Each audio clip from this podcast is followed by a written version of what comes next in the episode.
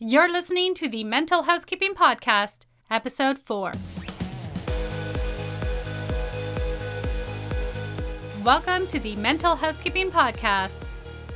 Join me every week for new insights on what could be keeping you from living the life that you want and what you can do about it. And I'm your host, Tina Kalamanis. Hey, welcome back to Mental Housekeeping Podcast with me, your host and coach, Tina K. Great to have you here. Listen up. I'm curious to know how many of you feel you've been wrongly labeled with having a bad attitude, especially when you were just speaking up and holding your truth. We all know and can often spot a bad attitude. And how about a badass attitude? Both are different, and only one is good to have. And at times, the lines between both can get pretty blurry. So, can you tell when you yourself are in one or the other? See, for the longest time growing up, I was labeled as having a bad attitude.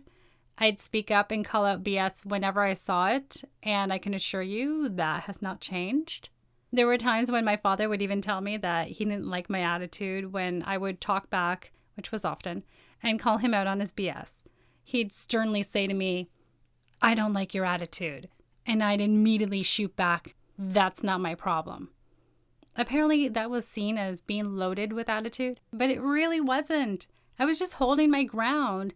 It was just an example of me putting down a boundary towards him saying something that just didn't feel right in my gut. It was me and my way of saying, no, no, I'm not taking this. I even remember back in high school that for half a semester, my high school tried to give me an attitude adjustment. Honestly, that's pretty standard because schools want you to fall in line and behave in a certain way. It was just that the way that they went about it was completely passive aggressive. And I don't do passive aggressive. Anyway, because I have a zero tolerance for bullshit, and maybe you do too, and before my mind can even register that something is off, my body has quite the visceral reaction. I can actually feel it all throughout the front of my body, around my stomach, especially near the um, the solar plexus chakra, which is your power center, apparently. This happens way before my brain can even register anything that's going on. Do you know what I'm talking about? Do you also get that feeling inside? Yeah, I call that my gut center because my instincts are very, very sharp. And when I feel that sensation kick in, then I immediately speak up completely unfiltered and without apology. So I got labeled as being mouthy. For me, I was just being honest. Any of you been negatively labeled for being honest? I'd agree, though, that mouthy would be considered having a bad attitude when you're just mouthing off and disrespecting another person. For example, when you're putting someone else down in any way, then yeah, that would be having a bad attitude. Actually, you'd be all the way in asshole territory at that point. What I'm talking about is being honest and speaking truthfully, speaking from your core values without attacking anyone which would be a badass attitude. I was always speaking my mind from a young age and having my attitude always questioned. One of the things that I constantly spoke up and against was old school style sexism. All of it's bad. And yeah, that was the BS that I would call my father out on. And actually, I would also call my mother out on on that as well, because my home life was rooted in it along with physical and emotional abuse. It's what you get when you have old school style parenting from parents who were born back in the early 1930s, back in Greece. And I really mean it when I say old school. Here's just an example of what I'm talking about. I have two older brothers. I'm the youngest of three, and every morning I had to make their beds, pick up their dirty clothes from the floor, and put them in the hamper. Then I had to serve them their food and pick up their plate when they were finished eating and wash it. This subservient rule went against every fiber of my being and did slip me into a bad attitude because there was a lot of anger and resentment associated with the family dynamics I was in. When I'd refused to cooperate, it either got physical or verbal or both. So, those negative emotions I was feeling were the slippery slope that moved me from badass attitude when I was honest to a bad one. I was being honest when speaking up, yeah, but had way too much negative emotion attached to it. Outside of the home was completely different. I was much more quiet and kept to myself, and if there was something to stand up for, I would choose my battles very carefully. Not at home because everything was pretty much a battle. Speaking of subservient roles, school is another institution where the role of a student is to listen to your teachers, obey authority, don't question anything. I specifically remember our teachers actually teaching us to not rock the boat because you don't want to cause any trouble. My gut would flare up every time I heard that said, and it still does. Basically, you were to just be quiet, compliant, follow the rules without any question, you can guess that that was the role that my parents expected of me, and that didn't go over so well at home. So you can guess what happened at school. When I look back at all of this through my hypnotherapist lens, those were all hypnotic suggestions for a certain behavior, but my gut already knew that these suggestions of blind compliance weren't coinciding with my deep values of integrity and freedom. By the way, your deep internal values are the things that drive your behavior in all aspects of your life, and those are stored and triggered from your unconscious mind. So, if I was speaking up at home against that subservient role, it would be only natural of me to speak up at school too. For the most part, I was quiet. I really was. And I didn't cause any trouble. I already had enough of that to deal with at home, and I never disrupted the class for the sake of being cool or getting attention. As a kid with a poor self esteem, attention was the very last thing that I ever wanted. By the way, being disruptive for attention is a bad attitude. There was this one time, though, that I did get plenty of attention at school because I refused to take this French test. I found out just that morning that we had a test, and the school had a policy that you get an extra day to take a test if you are out sick two days or more before the day of the test. I thought that was a fair policy as it would give you some time to catch up. So, my first class that day was French class, and the teacher started passing out the test. I had decided that I was going to hold the school responsible for their policy because it was only fair. The teacher ignored me as he gave me the test. I protested by stating the school's policy that I get an extra day to take this test because I was sick and needed time to catch up. He ignored me and I protested again. And again, he ignored me. Honestly, I didn't want to make a scene or disrupt the class. I really didn't. I just wanted to be heard. So when he ignored me the second time, I just got pissed and gathered my books, got up, and walked out of class. That was one of the most dramatic moves I've ever made in class. Sure, I've spoken up before questioning the logic of some of these teachers, but nothing so dramatic as actually physically walking out. So after I did walk out, I went straight down to the vice principal and told him what had happened and that I should get an extra day because that's the school's policy. He set up a meeting between all three of us himself, myself, and the French teacher later that afternoon the VP and the French teacher both said in the meeting that they thought that I had the grades in the class to be able to handle this test. Sure, yeah, I had good grades. Uh, I get it because I already spoke two languages and a third one came easily to me, especially since I actually like the French language. But seriously, that wasn't the point. The point was if I had to blindly follow the school's rules, then so did the actual school. I firmly stood my ground because this was on principle and not some ego trip to cause trouble or get attention, whatever.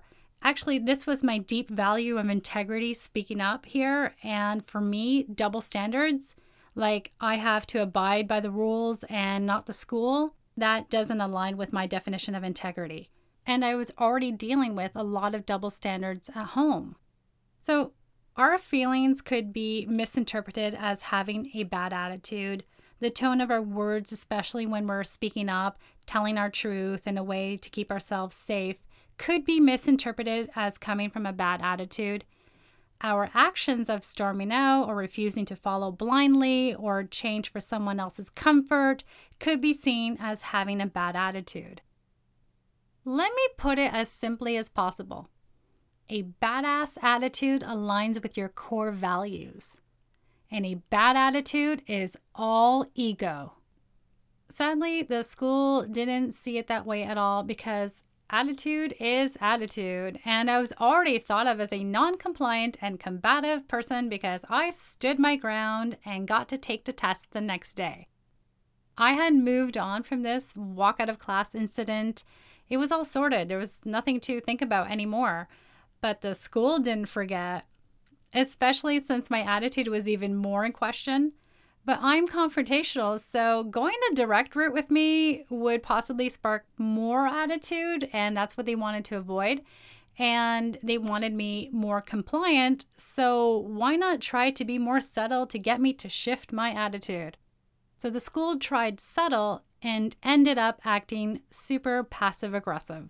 And acting passive aggressive is a bad attitude. So, when I was in grade 11, I was back on the radar of the school's officials. My friend and I at the time decided to get into some kind of competition with this one creative English class, and that bled into all of our other classes, even the ones that we didn't have together. So, in the end, our grades shot way up and we both made the honor roll. And the competition further bled to the honor roll rankings. None of this was the original intention of the competition, so I never even noticed that I made the honor roll until she pointed it out to me. So, this one morning, the announcements came on. It was the start of a new month, and with the start of the new month came all the Student of the Month nominations. So here's the non compliant, combative, bad attitude girl who's up for the most goody goody award the school can offer you. All of that resulted from the competition with my friend sparking my nomination for Student of the Month for the first time ever during the second half of this one semester. And I grew up in a small town, so basically I knew most people I went to high school with because we all grew up together and went to school together from a very young age and I knew their reputations and their attitudes were always quite compliant. So a few more months went by, and the competition with my friend was still going strong, and so were my grades. I won't lie, I had the edge on this competition with that Student of the Month nomination. Anyway, month after month, I would hear my name nominated, and each time the same girls would win over and over again, multiple times each. And I started to get really frustrated, not because I wanted it, because honestly, I didn't care. I was just confused as to why I was even getting nominated to begin with. It just didn't make any sense to me. I wasn't like those other girls, and I never changed how I spoke up. The only thing that did change were my grades because I took classes that I enjoyed and further motivated myself through a competition with a friend. What really differentiated me from the other nominees was that I was angry 95% of the time. I didn't really realize how much of it was seeping out of me because I was just too busy trying to like hold my emotions in and hold them all down.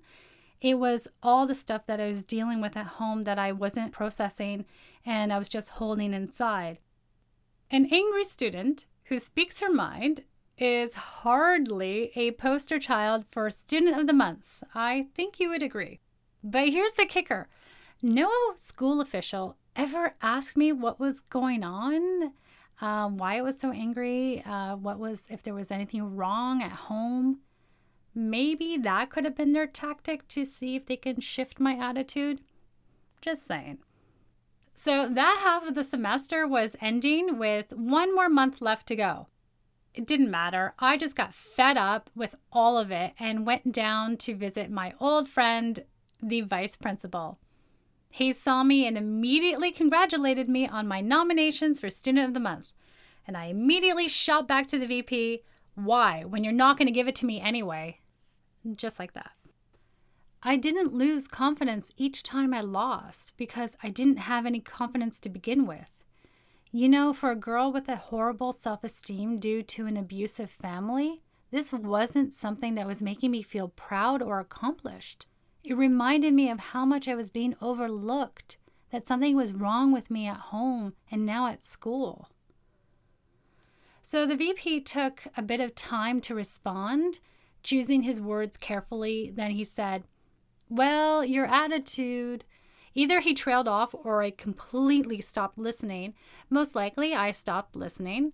So let me get this straight. They thought they could entice me to change my attitude with the Student of the Month award, that I had to act like the other girls. For the VP to bring up my attitude and my attitude didn't change nor was going to change, then it really doesn't take a genius to figure out that I was never going to get that award. Honestly, it's quite laughable that the school was using such mind games to get me to change. By not choosing to be direct with me and just talk to me, and instead choosing to be passive aggressive, if that's their way to get me to respect them and to be compliant to their authority, nope, it wasn't going to work at all. And it didn't at all. Just talking to someone directly and being honest with them is a badass attitude. So the nominations were just rubbing my value of integrity the wrong way. And I just was not going to be playing this game. To me, it was completely dishonest. So I ended up showing some attitude towards the VP. Okay, nothing new. And demanded they stop nominating me. Again, my actions were based on principle, not ego, just like when I walked out of class before that French test. My nomination was just dishonest and I wanted nothing to do with it. I put my boundary down and said no more to this. I guess it was my emotional state that got me mislabeled with a bad attitude. The anger I was carrying around from all the shit that I was dealing with from home it wasn't healthy, and I'm the first to admit that for sure. And it was most likely blurring the lines between a badass attitude and a bad one, even if I wasn't hurting anyone and just standing up for what I believed in. Like I said earlier, it was my slippery slope, and maybe it's yours too. Looking back, my message could have been received way more clearly with a more neutral or positive emotional state that's why it's so important to deal with your emotions and not let any negative emotions feed your attitude or your behavior. Are any of your emotions clouding your badass attitude? That last month came in that semester, and the announcements for Student of the Month came on again. I was so over it at this point, and I just wanted to focus on my academic competition, which was still going strong, by the way, then I felt so relieved to hear that my name was not part of the nominations.